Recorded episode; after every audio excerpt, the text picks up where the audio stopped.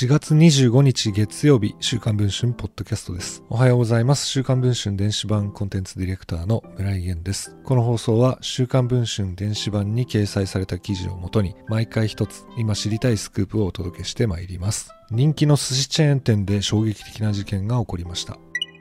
4月1日早朝、山梨県甲府市にある寿司チェーン店、無天くら寿司に勤務する30代の男性店長が、店の駐車場で自殺していたことが週刊文春の取材で分かりました。亡くなったのは中村良介さん加盟、去年39。中村さんは自身の車を店舗の駐車場に停め、車内に火を放ち、自ら命を絶ちました。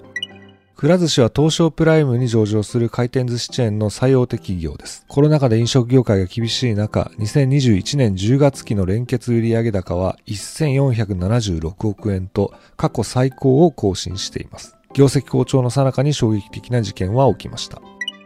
亡くなった中村さんは神奈川県出身。地元の大学を卒業後、くら寿司に入社しています。横浜の店舗での勤務を経て甲府に赴任しました。現役の従業員によると、本当に優しい人でバイトの子にも怒らない。面倒見が良く従業員に好かれていたと言います。そんな中村さんについて、今年3月に着任した上司のスーパーバイザー X 氏から日常的にパワハラを受けていたと、複数の従業員、元従業員が今回証言を寄せました。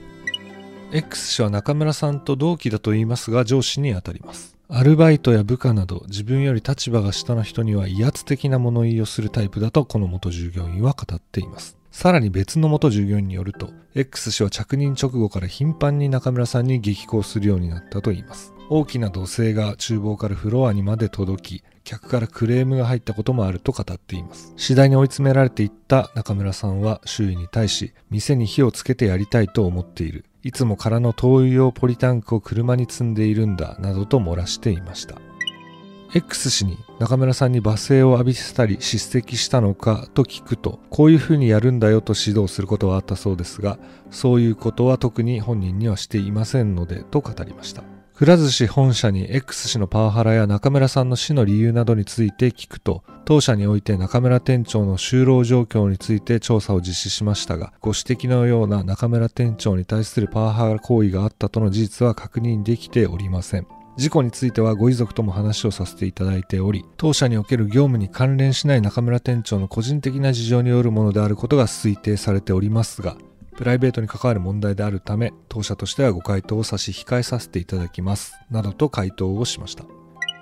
現在配信している週刊文春の電子版では、X 氏の着任以降に中村さんが追い詰められていく様子、従業員や元従業員による詳細なパワハラ証言、そして中村さんの父親のコメントについて詳しく報じています。電子版の記事の方もぜひチェックをしていただければ嬉しいです。それでは本日の週刊文春ポッドキャスト、ここまでにしたいと思います。また次の放送をお聴きいただければ嬉しいです。